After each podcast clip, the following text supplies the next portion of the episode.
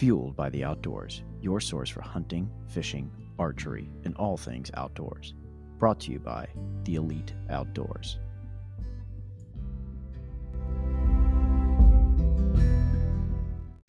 Welcome to Fueled by the Outdoors. We're your hosts, Rick Cates and Chris Leppert, What's up, guys? and we're here to give you more information about the outdoors this week. Uh, bring it to your ear holes, and hopefully you listening to us. Uh, this is episode number sixteen. We are now at two full, no, four, Four. full months. Four, Four. full months. Rick can't count. Uh, four full Why come months. you know Mathy? Huh?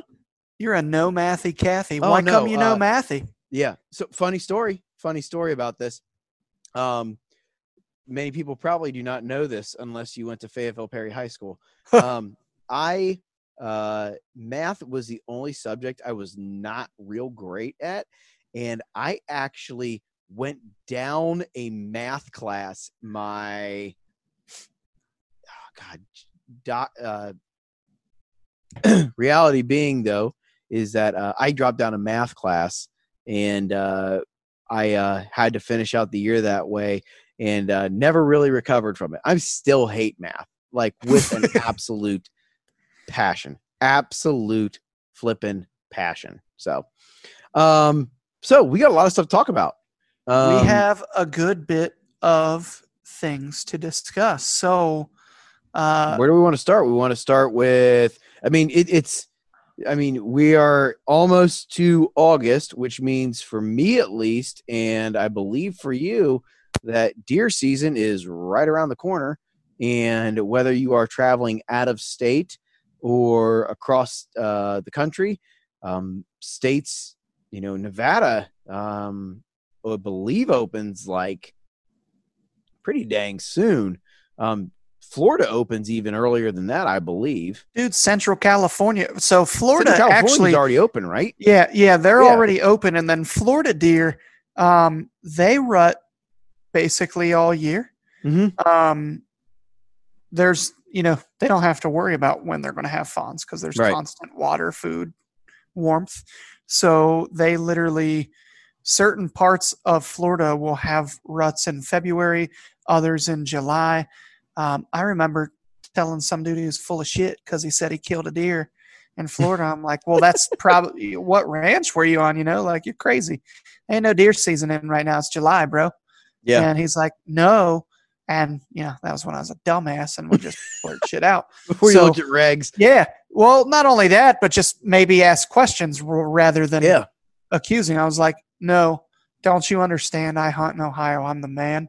So I, uh, Big deer that's, here. That's, that's big deer here. So that's when I kind of learned to shut my mouth and maybe ask questions instead of, you know, just throwing shit out there. But anywho, um, yeah. So, uh, Florida, I would say is open. If, if they're not, it's, Mhm. damn close. And then Central California is open.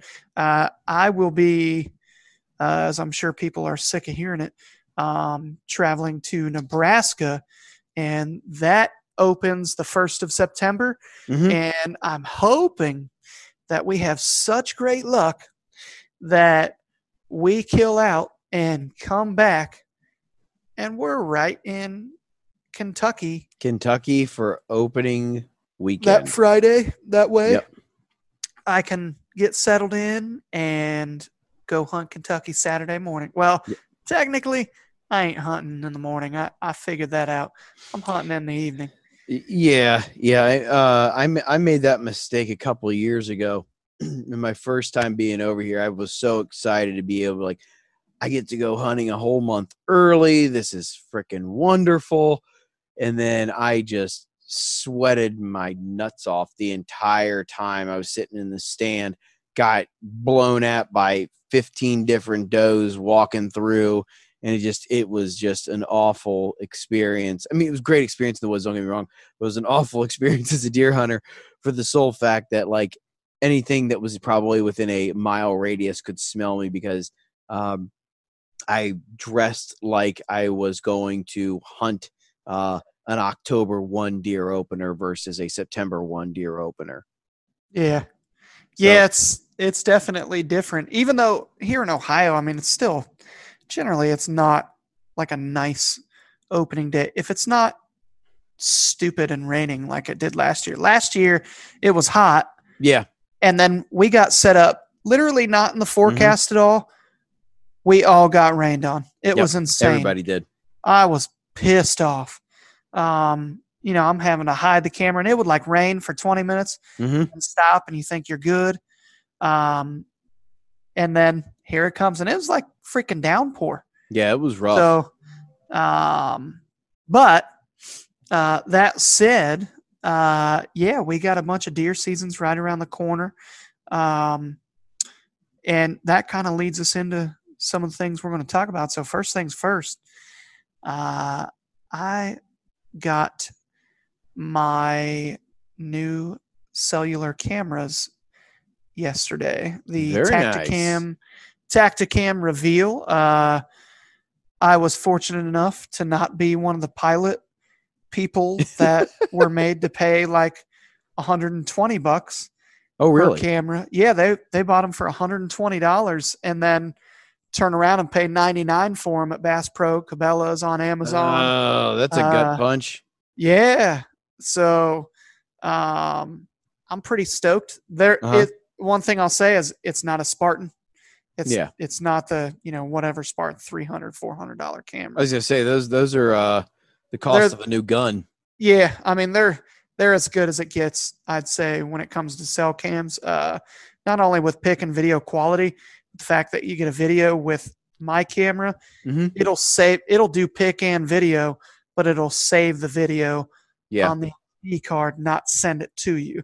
So um, you'll only get pics, but you know, in my opinion, I'm not trying to get videos like that. I'm trying to get pictures to see Mm-hmm. when those deer are there and all that, and I'm trying to stay out of there yeah. uh, as much yeah. as possible. So if this thing works out and you know the deer set it off uh, like they should and all that, then I'll probably buy a few more here before too long. But you know this this is this is a big talking point in the hunting community right now is uh are, are the cellular cameras and when we had officer gilkey on here hopefully we'll have him back on i actually talked to him today about uh you know uh the uh reds baseball and that kind of stuff yeah. and uh we were we were Oh, I would like to talk to him about Reds baseball. I think I think he and I would align on a lot of Reds stuff right now. Go ahead. uh yeah so he uh so he and i are talking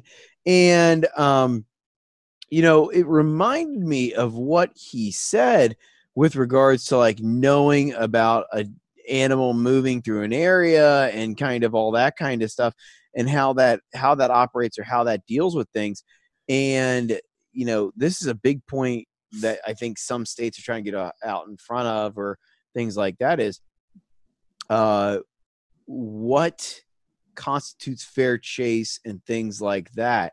Um, I think they're awesome personally. Like I don't own one, but Yeah. I, I, I, you know, I, I would love to have one. Um, I would love to have, I would love to be able to uh, get pictures uh, and videos of deer, like perusing my bait sites and that kind of stuff uh, throughout the evening and uh, throughout the middle of the night. I'd probably drive myself insane though. I think that's why I don't have one just yet. Um, but it, it kind of bleeds into that area of um, if you know that a deer is going to be there at 6.15 every day um, how, how does that factor into being a hunter and all that kind of stuff and i know that that's a talking point but for the moment being i'm excited to see how these things work and how this all plays out Yeah. Um, so one of the thing, you know, some people use these cameras, some don't. Uh, I do believe that. So there's a lot of people that get confused when we talk about certain things, and, and one of them is that uh, when we talk about deer being smart enough to know a camera's there mm-hmm. and know they're being hunted, do I think that does and babies and young bucks? I'm not sure that they really care because they come in all times of the day and they're just not as leery. So no when we get, you know, kind of try to help explain this a little bit to people, and I'm not Captain Big Deer God, but uh, this this only makes sense if you think about it logically. Mhm. Um, when you get that big buck that's four, five, six, seven, eight, whatever, and he's 140 or he's 190, he is not just physically superior. Right. He is also mentally superior and much more intelligent than the other deer. And he's probably gotten lucky a few times as well. They don't Um, get that big and they don't get that old because they're dumb. Right. He he is intelligent. He is crafty. He is methodical. He is what most people don't think animals and specifically deer are. Right. He is intelligent to a certain uh, respect. They bed to watch your access and all that. So um, I've actually had pictures where you'll see a certain specific deer stare at your camera hmm and never come in and eat corn, never come in and lick mineral, nothing. Have Really? a damn candy block lick hanging on a tree and won't have anything to do with it. But you got that picture of him, you know, it's on three round bursts. So you got three pics of him one Right. single time. Never see that deer again on camera. And then I went out hunting for another deer that was on camera like clockwork hmm uh, Drew Bledsoe, and Yeah. uh, this deer shows up at 40 yards, and I I wasn't expecting that deer. I figured he was just, you know, how they kind of wander here and Mhm. there. hmm I figured that's what it was. No, he was coming through there pretty routine. He just didn't screw off and come in eating that corn. And I don't know if it's he's had a bad experience or, you know, whatever. But whatever the case, trust me when I say that there are deer out there. Maybe not everywhere, but hmm there's deer, especially big ones, avoiding your camera. So unless you got that Absolutely. quick clip, then you ain't got nothing. And then that's where, you know, oh, I don't have anything that's over 140 on camera, so I'm Mhm. not going. And he's out there. You know what I mean? So Well, yeah, and, and I think that also goes back to how often you go in and check your cams and how often you go into the woods just in general to reset bait and that kind of stuff. Yep. You know, there's two very different theories on that kind of thing where um, some guys will go in every week because they want the deer to get used to them. They want the Yeah. deer there. You know, they'll do they'll do that pretty regularly. Uh, yeah, then there's then there's the other side of you put the cameras in you don't go in until october uh Right. and you don't hunt those deer and i think with those with those new tacticam reveals that allows for that second option a heck of a lot easier because if you are setting it up on a piece of property and like let's say that you're not necessarily baiting it or if you have a food plot or something like that it makes it a heck of a lot easier to just have it sitting there watching the plot and you not ever having to go in there dispersing scent or anything along those lines that might necessarily kind of spook those deer a little bit more yeah. I think uh, you know, I think everything's situational too. For example, um, and and I'm not going to say, you know, people make it out to be like uh, people make it out to be like um, you know subdivision deer and um, urban deer are uh, not as intelligent. And they absolutely are. It's just that um, they're used to people a little more. So they're used to you you know chopping trees down in your backyard. And it doesn't th- certain things you know you you put grass clippings or Mhm. Screw around or whatever in your backyard they're used to that kind of stuff so it's not out of the norm freaking the hell out of them right right you go out in the country you go out the hill country Yeah. start doing stuff like that and putting up blinds and i'll those be deer honest get weirded out real easily Oh, dude, they freak the hell out. They they just leave. Yeah. I I had a farm last year with you could say three for sure shooters and three other really nice Mhm. deer. When I say a shooter, it's 100 160 plus no, no, not not quite that big. I had one that probably push mid fifties. Another one would push right around fifty, and then there was an eight pointer that if he was not broken up, hmm I would have shot him because he's just a one of the bigger deer I've ever had on camera, body right wise. right Giant neck, giant head. he was clearly a very big dominant deer. Um, and I'm hoping to get him on camera this year. So uh, I put a blind up Mm-hmm. and those deer left. Really? I never got a single picture the rest of the season. And I left that blind up thinking they'd get used to it. Mhm. And I put mineral out. They still haven't come in. So really, yeah, so I'm I'm going in there probably tomorrow and I'm gonna take that damn blind down Mhm. and then see what happens. So see what happens after that. um, so yeah, I mean the Tacticam, it, it's pretty cool. Uh, it works. I tested it out at home, and then I took it and put it up at a spot that I have a pretty good buck. Actually, now two pretty good bucks. Mhm. Actually, three. Um, I don't know that any of them are shooters for me yet. yeah, Kind of still seeing what I have, all that. Uh, but um, that said, it, it's not expensive. I think it's thirteen bucks a month for Mhm. unlimited picks, and that's for your first cam and the second cam, and every cam after that maybe is like twelve bucks a month or something. So, It's not bad. uh, but when you think about it, if you take that hundred bucks, I think it was hundred and thirteen dollars hmm uh, and then add whatever. Now think about when I drive out every week to Exactly. Blue Creek in Adams County hmm or something like that. hmm Um, I'm probably spending 25 bucks a pop on gas. Exactly. So you're going to save some money pretty quick.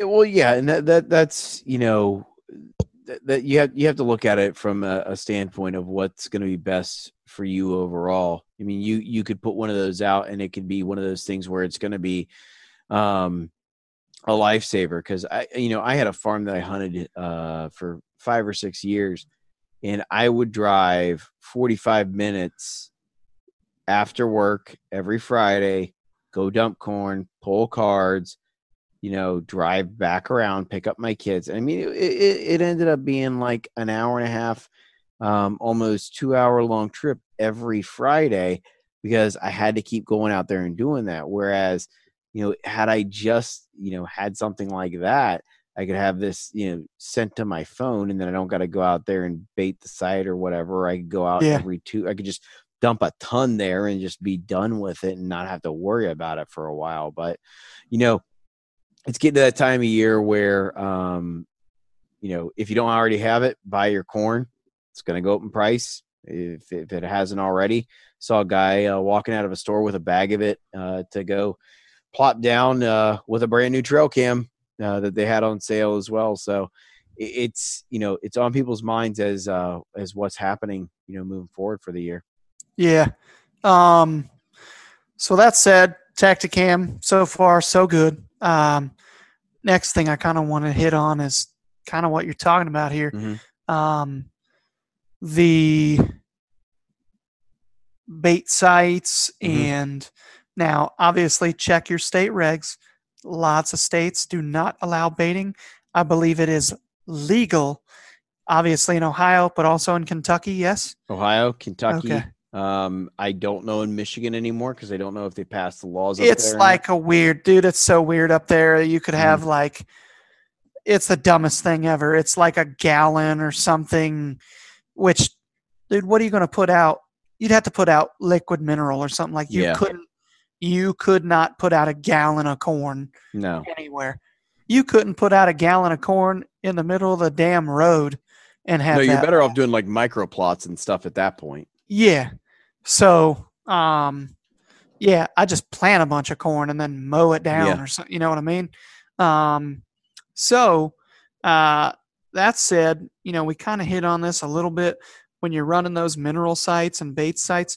One of the things I like to do, um, is throw out, you know, a little snackage, uh, when I lay the mineral out there. Mhm. just helps attract them and um you know get them coming in there basically. Yeah, let them know where the mineral is. And uh i'm looking to inventory my deer. Like i'm not trying to get them on a pattern. Like Mhm, i'm not mhm. under the assumption assumption that you know any deer for that matter but every once in a while you'll find a deer that you can kind of manipulate but for the Yeah. most part when you're hunting big deer and this is what i'm talking about i'm talking about big deer here big deer. big four plus year old deer that are you know probably going to be scoring well as hmm as well. So um, I'm just trying to inventory deer and Yep. you know look at what direction they're coming from, even though that doesn't tell you that much, as much as you think anyway. hmm Um, and just try to get a handle on things. That way, I know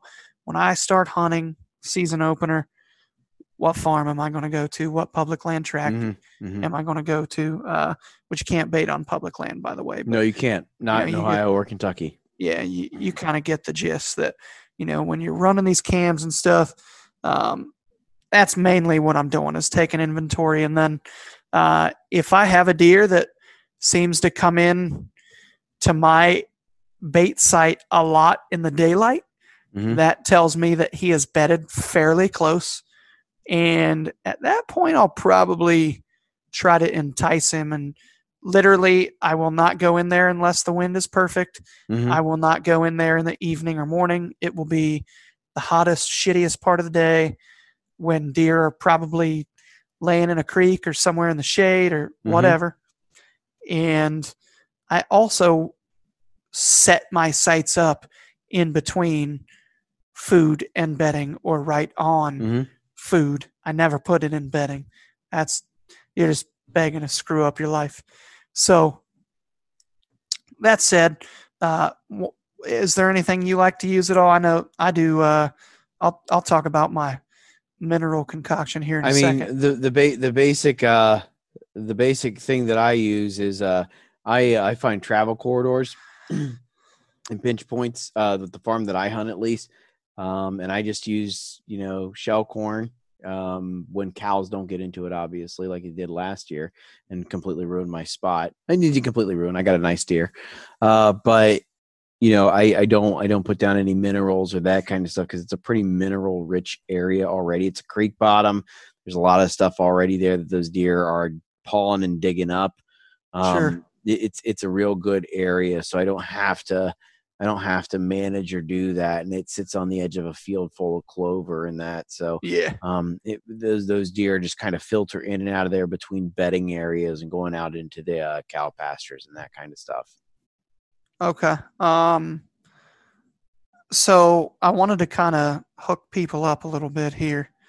Um, and this isn't some super big secret. You can find this online anywhere, but some people don't know. So, Mhm. uh, my mineral that I use, and again, if anybody thinks that mineral just grows these giant deer, please don't believe that. That's a marketing thing. That's yeah, not- you there, there's there's multi there's a multitude of factors that go into deer being the way that they are, and a lot a lot of it has to do with habitat, minerals, uh, genetics. I mean, there's there's there's a ton of different factors that go into that. I, I think, honestly, in my opinion and experience, Mhm. because I do have a little experience in this, uh, and I'm fortunate enough to be connected to quite a few people in the deer farming industry.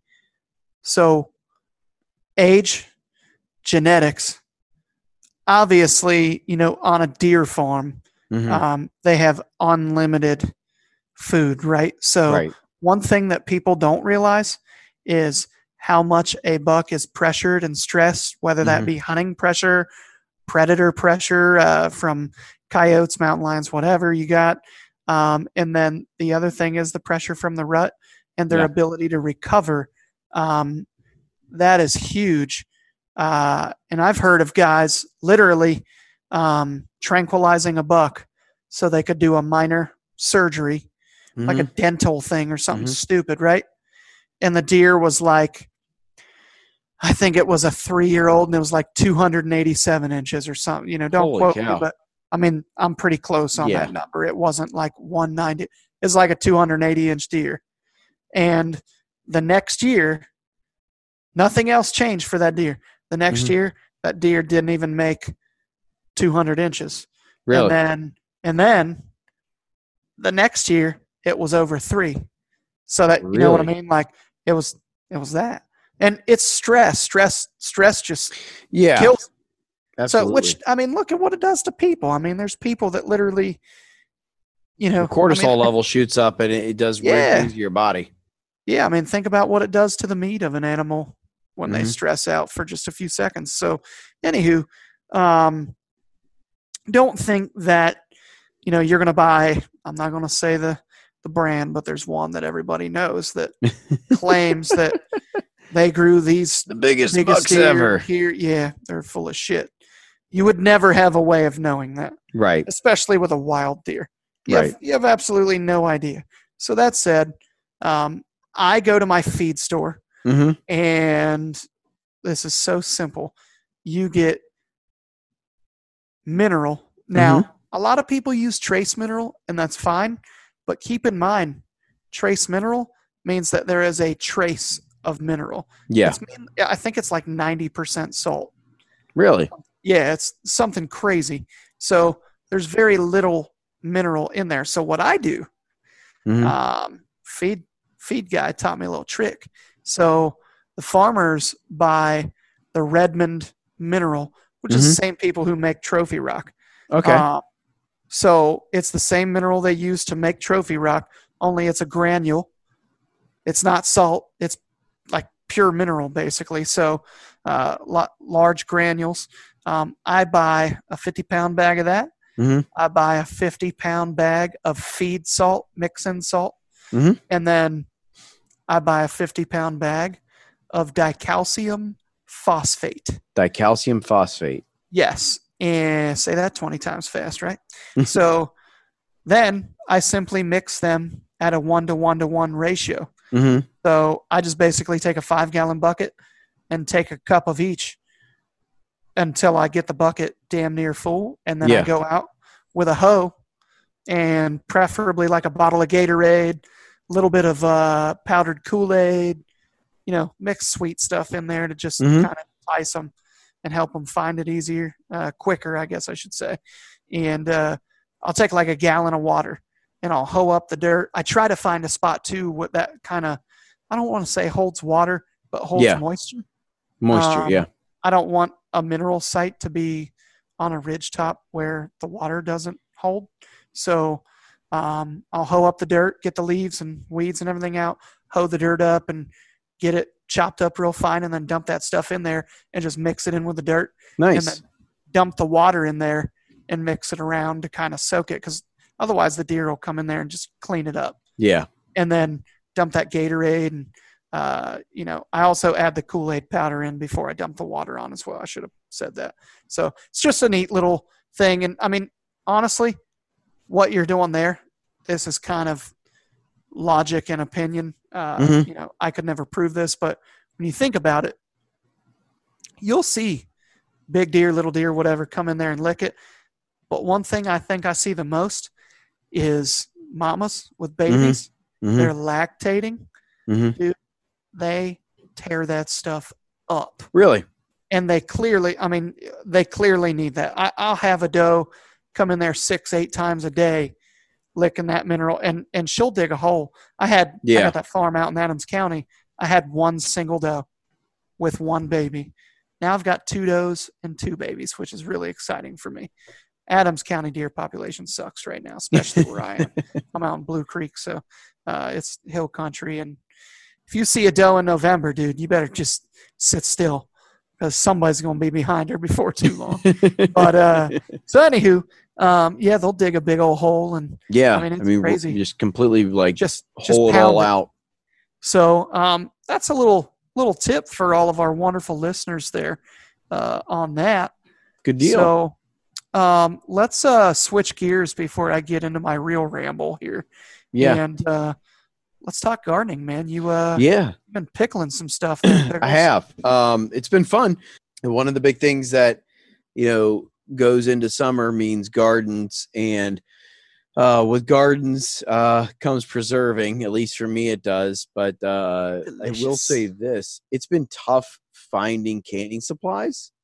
Yes. Everybody and their Pickling mother salt. decided that they wanted to learn how to can this year because they, Damn it. they they have gardens now. Like, oh, I've got all this time to go ahead and like learn how to can and garden, and um, it's made it tough. I, I, I will say this. So uh, I I've I've not hit like full bore uh, worry yet, but um, if you can find canning supplies, you know, obviously grab them and get them. And I I have uh, been pickling uh, cucumbers from my garden. I just did a bunch of um, carrots tonight that so I can uh I can have those as well. If you've never had pickled carrots, uh, you're missing out. They're really good. Pickled asparagus too. try that. Um, Really? yeah, it, it, it it's it's ridiculous good. I had it at a uh, restaurant over in Kentucky. They served pickled carrots with their Reuben instead of a pickle, and it was absolutely amazing. I was very surprised. So I'm like, I figure I can do this. I'll, I'll figure it out. So figured it out. So I made um caraway uh pickled carrots tonight. So hopefully they turn out. But um, as you do this, there you will have accidents. I had my first accident, I believe, ever doing this the other uh, last night. Actually, um, instead of doing the uh, sous vide pickling, which I've been doing more of, where I just kind of like set it and forget it. It's like I'll get I'll get the you know the canning pot out and I'll do it on the stove top. Man, I I went to pickle a whole thing of cucumbers, and I heard a pop noise. I'm like, huh. Uh, I thought it was my sealed intake or something was wrong with the jar. Pull it out, like look at it, like retighten all my jars, put it back down in there. Timer goes off. Go over and look. There's freaking cucumbers floating everywhere. There's broken glass. It's just like, uh, you you have a you'll have exploding jars every once in a while. So make sure um, you follow directions before you put jars in boiling water. Um, it's real easy to forget to do that. Bring your jars up to temp so they stay um, at some type of uh, uh, equilibrium with the water. Otherwise, they're gonna pop and you're gonna be you're gonna have a bad day. dude. So I my grandma's got this neighbor that's about her age. She's Mhm. pushing 90 years old and uh man, she's went downhill the Yeah. last 6 7 years or something, but uh which really sucks, you know, you you know, they're they were they've been old people to me since I was alive. You know, Mhm. they were, you know, they started in their 50s when I was alive or whatever. So uh yeah, they were in their 50s. So uh she's the next door neighbor to the farm and um she told my grandma that she had some canning stuff she wanted to kind of get rid of and sell her Yeah. husband had passed and they don't really raise a whole lot of stuff anymore. I think her grandson takes care of her or whatever. So um she sold me a presto this thing dude i'd love to know how old this thing is. I should i should try to check. I mean it came with a manual. Oh, you know how they are man. Yeah. had, I mean, they had the box that came in, everything. It was Mhm, a Presto mhm. canner, and uh, dude, the first couple batches turned out amazing, and then one day, for those of you that don't know, this is a pressure canner, and um, I mean, you're cooking this stuff under pressure, and with certain Yeah. things, you know, a lot of stuff you can do like a hot water bath, they call it, and it basically seals. It, it gets it up to temp. Yep. Uh, but for the most part, lots of stuff is acidic enough to make sure there's no bacteria. Yeah, your salsas, your pickling, Yeah. that kind of stuff is acidic enough to be able to go ahead and do that. But if you're doing So, like wetter green wet, beans. wet packs and like with for green beans or Yeah. tomatoes, I mean tomatoes are pretty acidic, but like mo- most stuff that you'll grow like regularly um, doesn't have enough acidity in it for it to be. Uh, you have to use the vac sealing. Um, Yeah. vac sealing. I'm sorry, pressure canning. pressure Um, can. Just like if you're uh, canning meat too, you would Yep. need to use a pressure canner for that as well. Otherwise, you will get botulism. Botulism. which is no fun, I would imagine. so, um, that said, that said, uh, I got in a hurry and removed that pressure valve. Mm-hmm. And I I mean, immediately when I did it, I was like, oh shit. And you just hear all seven quart jars bust. Uh, and you open it up, and there's now keep in mind, just so people are aware. So you can do a batch of seven quart jars in this canner. mhm. A quart jar is good for two or three meals, Yep. and seven quart jars, you can take this to the bank, is a heaping bucket, a heaping five gallon bucket of green beans. So a lot of stuff went to waste there. Ugh. And green beans are my fave. yeah. Out of anything I grow, uh, I'll eat corn on the cob. this time Mhm. of year, and I love tomatoes and salsa Yeah. and onions and potatoes and all that, right? But the peppers, oh, uh, which if you need any peppers, uh, your boy can hook you up if you need them. Uh, that said, green beans are my thing, and that that was worth a couple tears and like a fist onto the counter. I was pissed. So, but uh, yeah, man, the canning. Um, we've got so I went and picked blackberries the other day. Mhm. Wife made a delicious cobbler. I think we've got enough for probably a batch or so, maybe two batches Oh, nice. of uh, blackberry jam, Jam. and then we've got enough. I think we picked about a five gallon bucket of green beans. Oh, And nice. then we're getting we're getting grape tomatoes, cherry tomatoes, uh, all kinds of the other tomatoes. The only tomato I'm not getting yet is Romas. yeah, uh, my Roma's is stunted for whatever reason. Mine are too. Wow. Yeah. I wonder if that's just because it was so dry for so long. I think it's I think it's got something to do with that. Like my mine just have it like I've got green I've got green Romas and they just they're not turning um for Yeah. whatever reason. But, But, I they say take that a while. yeah, and I say that my parents brought over like like a bag of them for me today, and I think it's Oh wow. but but their their soil's ridiculous. Like they oh, I'm sure. I don't forever. doubt that. Yeah. So uh, one of the cool things that I'll kind of talk about is I went and you know some people probably saw me post this. Uh, I went to my cousin's house. I'll Mhm. keep his name um, out of it because he doesn't like to be talk. Uh, he's Yeah. just he's connected within some certain fields of work and uh, he doesn't want to take a chance on anybody you know getting pissed Yeah. but uh, we he grows rabbits Oh yeah. um, and chickens and all this and Mhm. uh, dude he's got the most amazing system for slaughtering and butchering Really? whatever you need. Oh, dude, it's so quick and efficient. Um, it's got this little device. You stick the rabbit's head in there, Mhm. And and literally you're cradling it. This is kind of fucked up. Um, you cradle this rabbit and just kind of keep hold of his bottom legs, Yep. and then you slowly slide him into this thing where it basically just, you know, you've got his head in a contraption. No, no, no, No? That, that'd be nice, but uh, that's actually counterproductive for his system. Oh. You Oh. don't cut his head off. You literally, as soon as you get that in there, you close a little lever, Mhm. so his head is trapped in there. Yep. And you you simply pull straight up on his back legs, instantly pops the neck, and the animal's done. Oh wow. I mean, like lights out right now. And I'll be honest, I'm a big time hunter. Mhm.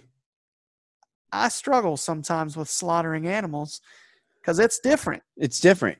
I used to uh I used I worked in a rat lab at one point a long time ago. Yeah, that. yeah. Uh well, I mean for uh uh, yeah, I mean really kind of weird segue. You're Um hard up for money. but but uh but uh in college I worked in a rat lab and um like you have to like dissect the brains and that kind of stuff and that was Oh, part of like what you have to do is you have to you know sack the rats and you have to you know get their brains out and that kind of stuff in one piece but you it's like you're essentially like making sure that the animal's dead and it's you know it's a lot different than like putting a gun to a gun to an animal or something like that it's a little bit more personal so Yeah. um while i didn't eat the rats for food i understand what you mean with uh with being able to uh being able to do that it's um you know it's a di- it's a different form of uh of of livestock growing actually so On episode 17, Nick admits to eating the rats. Um, never never never.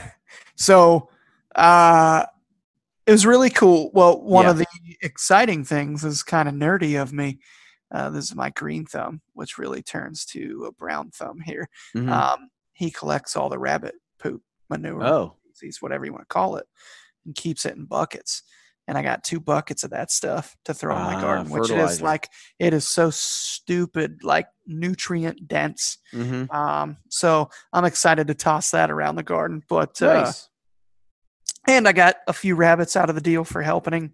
Uh, it was it was really amazing. So you'd break this rabbit's neck and then let them hang, and you just make all the cuts that you would need Mhm. around the legs, yep and then you make a slit across the shoulder blades, and then he had like this uh, little piece of metal screwed into a post Mhm. that was sticking up, and you'd literally it was like when a bully would pick a kid up and hang his ass on a door hanger or a Yeah. coat hanger. Same thing. You'd make that slit across the shoulder blades and and kind of separate the membrane up there behind the shoulders and uh, up into the neck area, and then just slide that thing right on there, and then undress the rabbit. You, Yeah. you cut around the front of him and undress the entire rabbit, gut him, and uh, I actually also learned this was crazy. I didn't know this. Shame on me, but I never took anatomy. Um, I removed the gallbladder. I did Mhm. not realize that the gallbladder sat in the liver. Mhm. I did not know that. And let me tell you, it is a tricky bitch to cut a rabbit's gallbladder out of a liver without screwing it up. Mhm. Um, it, it would be very simple to screw it up. And then once you do, all that bile comes out of there and it's Yeah, it's it's You're done. at that point. so, uh, which I've never, I've not done the rabbit liver yet, but uh, when we do rabbit hunting and all that, Yeah, we'll be doing that. yeah, absolutely. So, um, that's kind of exciting. But yeah, uh, gardening has been been doing uh, doing pretty good, and uh, we're starting to collect stuff finally. And know, getting, finally, it, it's kind of nice to be able to like start actually be. Um, it, it's it's nice just to finally start actually having stuff harvested from the garden that I, I planted a while ago, and like we've talked about this, we've both been growing these things forever, and we're just now getting the uh, fruits of our labor, I guess. So, speaking of fruits of our labor, um, we need to talk about uh, bow tuning yes, we do. um, Um, because it's that time of year where if you haven't been shooting, you need to be shooting, and if you have been shooting, you still need to be shooting. yes, that is the gospel of the Lord. Praise be to God. Uh, I, I mean, you couldn't say that any better. Um, so, as a target guy, uh, it's so difficult to hear, and and I know lots of guys are like this, and I was Mhm. like this. It's so difficult to hear about somebody getting their bow out in, you know, August or even July, really, but yeah, August or September, and I'm like, dude, there's so much. But there again, you know, people are are not trying. You know, that's that's where you you get into like the guys who are like, well, I would never take a shot past 35 yards. Mhm. You're crazy, and it's like, well, let me tell you, the things that me and my shooting partner and our teammates and our opponents and all these people do would blow people's minds hmm if they sat down and just watched throughout the year, which I think, know, I didn't do the greatest job this year. I'm gonna show it off next year hmm if I do end up shooting. Um, and if not, I'll just I'll just get the stuff off of somebody else. But yeah, um, there's so much that goes into that, and so much you're paying attention to that. Um, when you get to hunting season, it's it's insane, dude. Like yeah. I'm I'm going out there shooting one and one eighth inch dots at 60 yards. Jeez, uphill. Uh, you know, at at 20 and 30 yards, I'm Mhm. shooting at something. I literally traced a dime on a piece of cardboard. So you could say it's a hair Yeah, larger than a dime because I traced the outer edge of it with Uh-huh. a fine point sharpie and then colored it in black. So I'm shooting at a dime at 20 and 30 yards. And if I'm not hitting that dime, right. keep in mind this is still with field points, but once we have everything tuned up, it's going to be the same Yeah, broadheads as long as you do your part. So that said, um, you know, when we step out to 60 yards and I can shoot something that's an inch, hmm well, I mean, I can shoot a deer, which I'm not going to shoot a doe that far. I mean, there's No. I'll have all kinds of encounters at 10, 15, 20 yards, whatever. But a big buck in a bean field or, you know, hmm when I go out to Nebraska, You need to be able to. You need to be able to shoot out that far. I'm going to drop bombs. Yeah. We're going to we're going to toss rainbows across the field. so, uh, that said, to kind of talk a little bit about some of the things you guys can do uh, to just kind of help. And again, I'm a nobody when it comes to shooting a bow. I feel like I'm terrible. Mhm. Uh, you know, especially some of these guys. They're just so annoyingly good. You know, Luke. Mhm. Luke's so freaking good at archery. It's because he practiced. You know, that's his thing. yeah. Um, you know, again, I always tell you know he always makes the joke. Well, not really a joke. It's true. He says, uh, "Hard work beats talent when talent won't work hard," and Mhm. it's the truth. I mean, Lu- Yeah, it Luke is. Works, Luke busts his ass for archery, and archery pays him back for it. So, um, one of the things that I like to do setting up a bow that helps me, I think people look at these arrows and they look at a chart and it says, if you have a 27 inch draw at 70 pounds, you need a 350 spine. And if it's, you know, and uh, every arrow's different, Mhm, mind you, mhm. but I'm just tossing numbers out. So don't take that as the gospel, but this is just an example. But um, so if you were to buy that arrow, arrow, uh, take it home and start out at, you know, and it's got recommended lengths Mhm. too. But if you start out, and and this also applies to guys with dual cam bows, so you can do what's called a bare shaft tune. So your first thing that you want to do is paper tune that bow. And a lot of times, like when you go get your strings and cables put on, more than likely, the only thing that bow shop's going to do is try to shoot a bullet hole through paper Mhm. three feet away, five feet away, whatever. And then once they get that, they're good. They call it good, right? That's not everybody, but the majority of the time. And and to be honest, for what most guys are trying to do, Mhm. just damn fine. Yeah. But we can always be better. So the next thing you can do is do what's called a bare shaft tune. And what you're going to do is you're going to take a fletched shaft and a bare shaft. You're going to start off at length X. Let's say you're going to start off with a 28 inch arrow, 28 inches being end to end on the Mhm. shaft. This does not include the nock, a bushing, or an insert or head or whatever. This is just shaft end to shaft end. Yeah. All right. So, for those of us that know anything about arrows, the longer an arrow is, the weaker it is.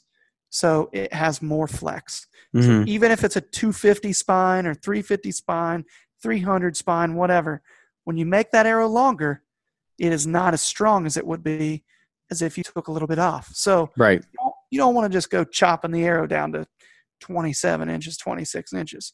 So I start at 29, 28, somewhere around there, and shoot a fletch shaft and then shoot the bare shaft, both at 10 yards starting Mhm. out. Because what's going to happen is that fletched arrow might not be too bad, but there's a chance that unless you had somebody halfway decent that cares about you messing with your bow, Yeah. probably got some cam lean and literally you can see the cam leaning, Leaning. off to one side so what you do is you can shim a bow or yoke tune it or whatever you'll put twists in the yokes cables whatever to adjust that cam lean Mhm. and get everything straightened up and then once you do that you start playing with the length of your arrow and then and that th- this is basically the goal is to aim at a dot at 20 yards that's kind of the standard Mhm. luke's luke's shooting at 40 uh, but at 20 yards you want to be able to shoot a fletch shaft and have that bare shaft hit pretty close if not hit that arrow slap it something but Yeah. be fairly Yeah. close and then the other thing that's important is even though it's close, that doesn't necessarily mean you're good. You want to look at that. Obviously, we want a fresh target, fresh part of your target. Mhm. Mhm. Um, you want those arrows to be going into that target at the same angle, pretty Yeah. close, and you'd be able to tell. I mean, it it's not like it's going to hit a hole and send it that bad generally, but uh, you'll be able to tell if it's tailed high, tailed low, left, right, whatever. So um, once you do that, keeping in mind that you always set up your center shot. That's one of the first things you do on your rest with your arrow on your rest is set up center shot, center shot. And uh, you don't want to jack with that too much, right. but Um, once you get bare shaft tune, you'll make like minor rest adjustments up and down sometimes. hmm Uh, and then if it, you know, if you've got your arrow chopped down 27, 26 inches, whatever, um, you can do a little trick where you take a couple of turns out of your bow to Mhm. reduce the poundage and shoot Mhm. it. And if that makes it better, you know that you need a stiffer arrow and to not cut the arrow so short or maybe uh, reduce your point weight or add uh, back end weight, like put a heavier nock in Heavier there nock on it or add something. a, add a bushing, get bigger fletchings, go to a four, four or even a six fletch, something like that. Which six fletch is kind of extreme, but uh, you can do it and it actually flies pretty good. Um, so there, there's just there's so many tricks that you can do. So once you get all that stuff done, um, which that's a lot. Generally, you need a Mhm. press to do a lot of that. Um, you can broadhead tune. All you're going to do is you're going to go out there and you're going to shoot. It's like bare shaft tuning, kind of. yeah.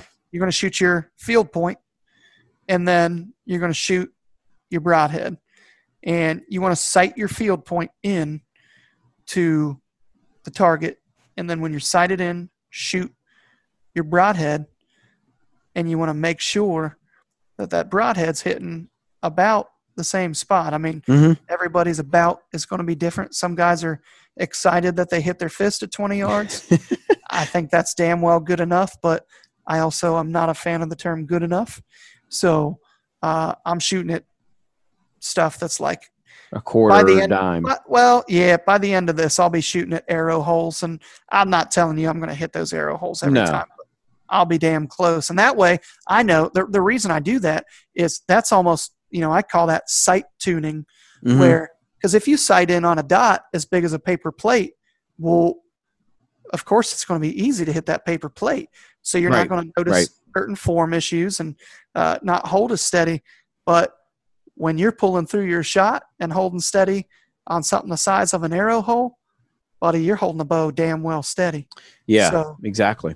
so um, th- those are just a few things you can do, and you know, if you have field points hitting the target, hitting your bullseye, and your broadheads are not, you just micro adjust.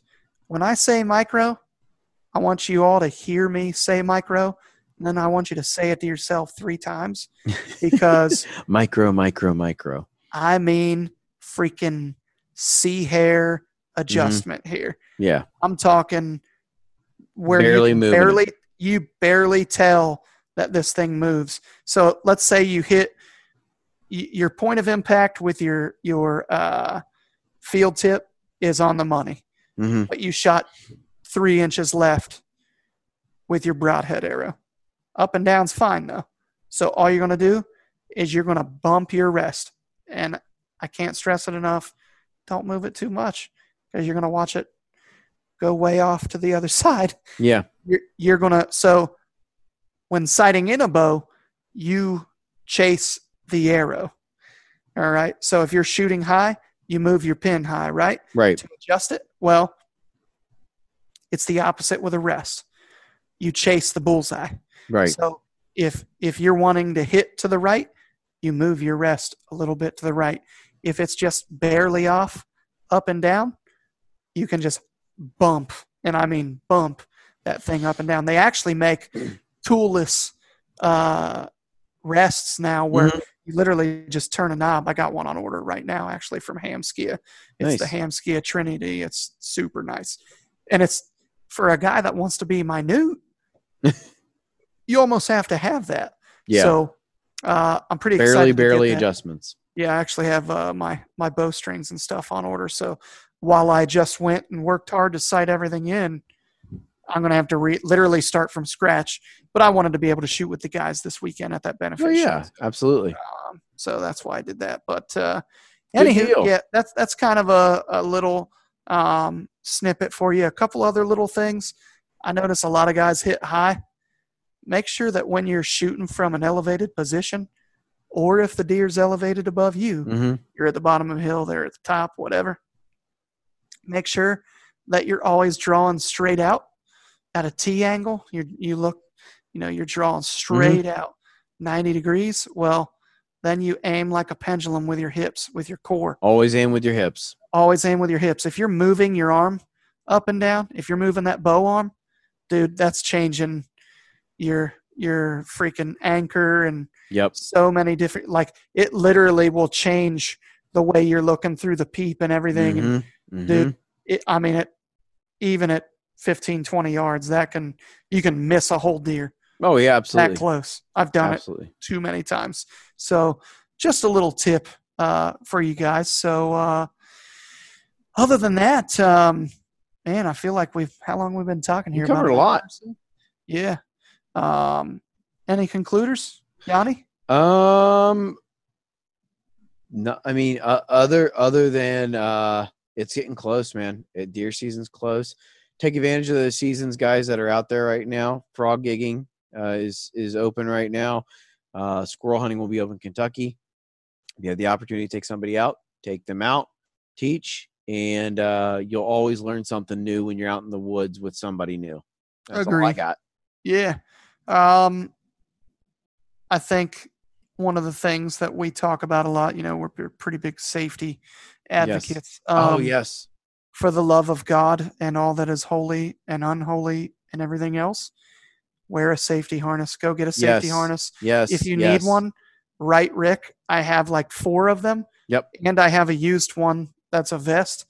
I- I'll give them to I you. got an extra I'll one sitting in my basement I'll, right now. I'll ship the son of a bitch to you. Yep. Don't climb a damn tree without a safety harness. For the love of God, you do not want somebody banging your wife while she's wiping your ass and they're raising your kids. That that's how I put it to guys. And I know that's crude, but that's a fact of life. Um, you do not want somebody else coming in and raising your kids and all that. You don't want to be a burden on somebody, and you don't want to die.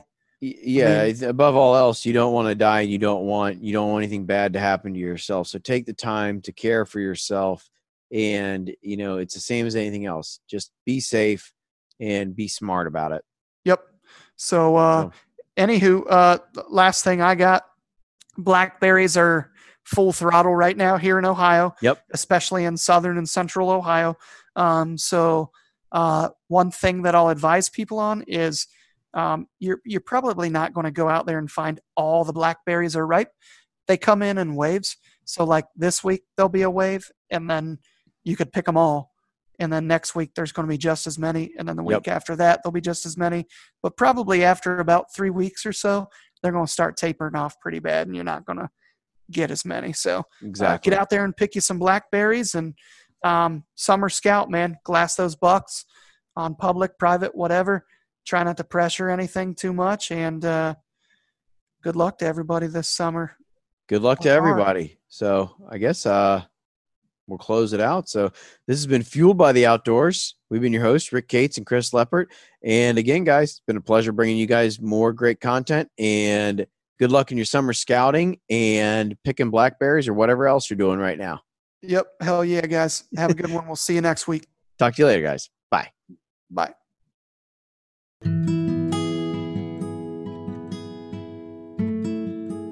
And that will do it for our podcast today. Please remember to subscribe, like, review on all major podcasting platforms. We are available on Apple, Google, TuneIn, Castbox, Spotify, and all other major podcasting platforms. As always, we are available for contact at theeliteoutdoors1 at gmail.com. That is the elite outdoors, the number one at gmail.com. Thanks a lot, guys. Talk to you next time.